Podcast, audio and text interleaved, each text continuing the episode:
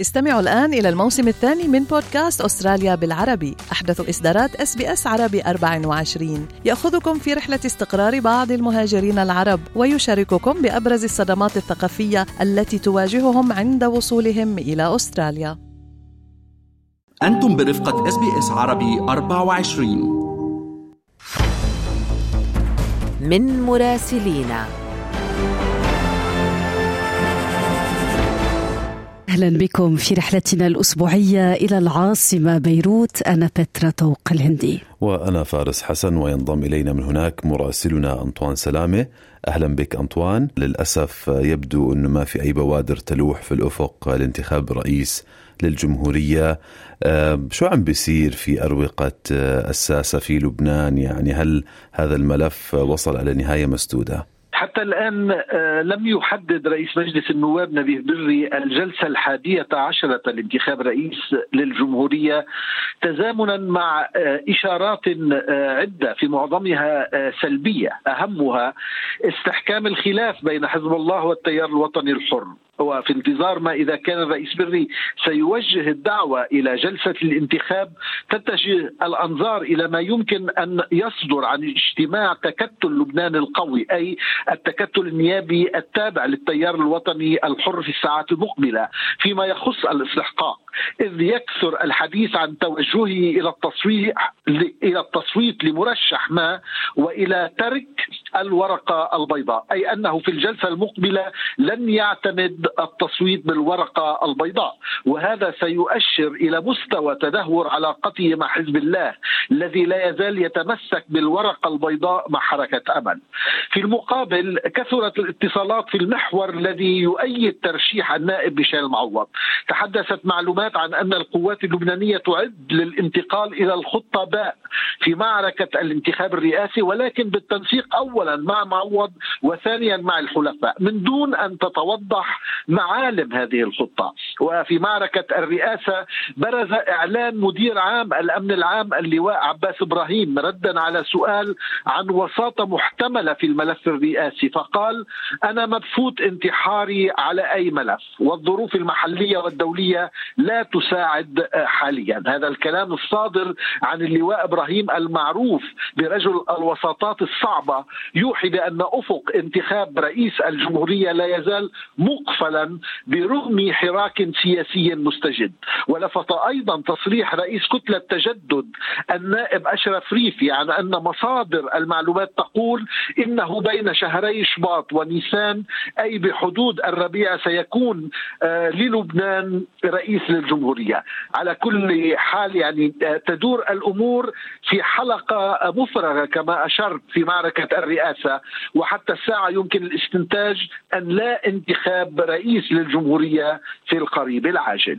أنطوان الأفق الاقتصادية تبدو قاتمة. أيضا تصدر الهم الاقتصادي المعيشي واجهة اهتمام اللبنانيين. أقرأ أنه أسعار الليرة اللبنانية بالسوق السوداء شهدت ارتفاع جنوني سجلت 45 ألف ليرة أمس الاثنين. كيف بدأ المشهد الاقتصادي في لبنان في مطلع هذه hissanä كما ذكرت عاد الدولار إلى الارتفاع الجنوني والمخيف وقد توقفت المصارف في الساعات القليلة الماضية عن إجراء عمليات صيرفة للمؤسسات وحصرتها بالأفراد.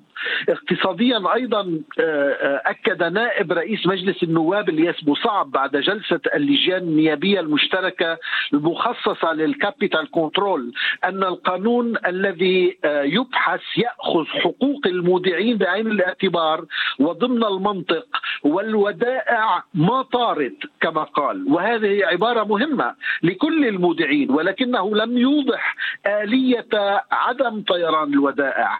وأشار أبو صعب إلى أن مجلس النواب أو النواب يسعون لمنح كل مودع مبلغ 800 دولار نصفها فريش والنصف الثاني بالليرة اللبنانية ولكن وفق السعر الفعلي للسوق.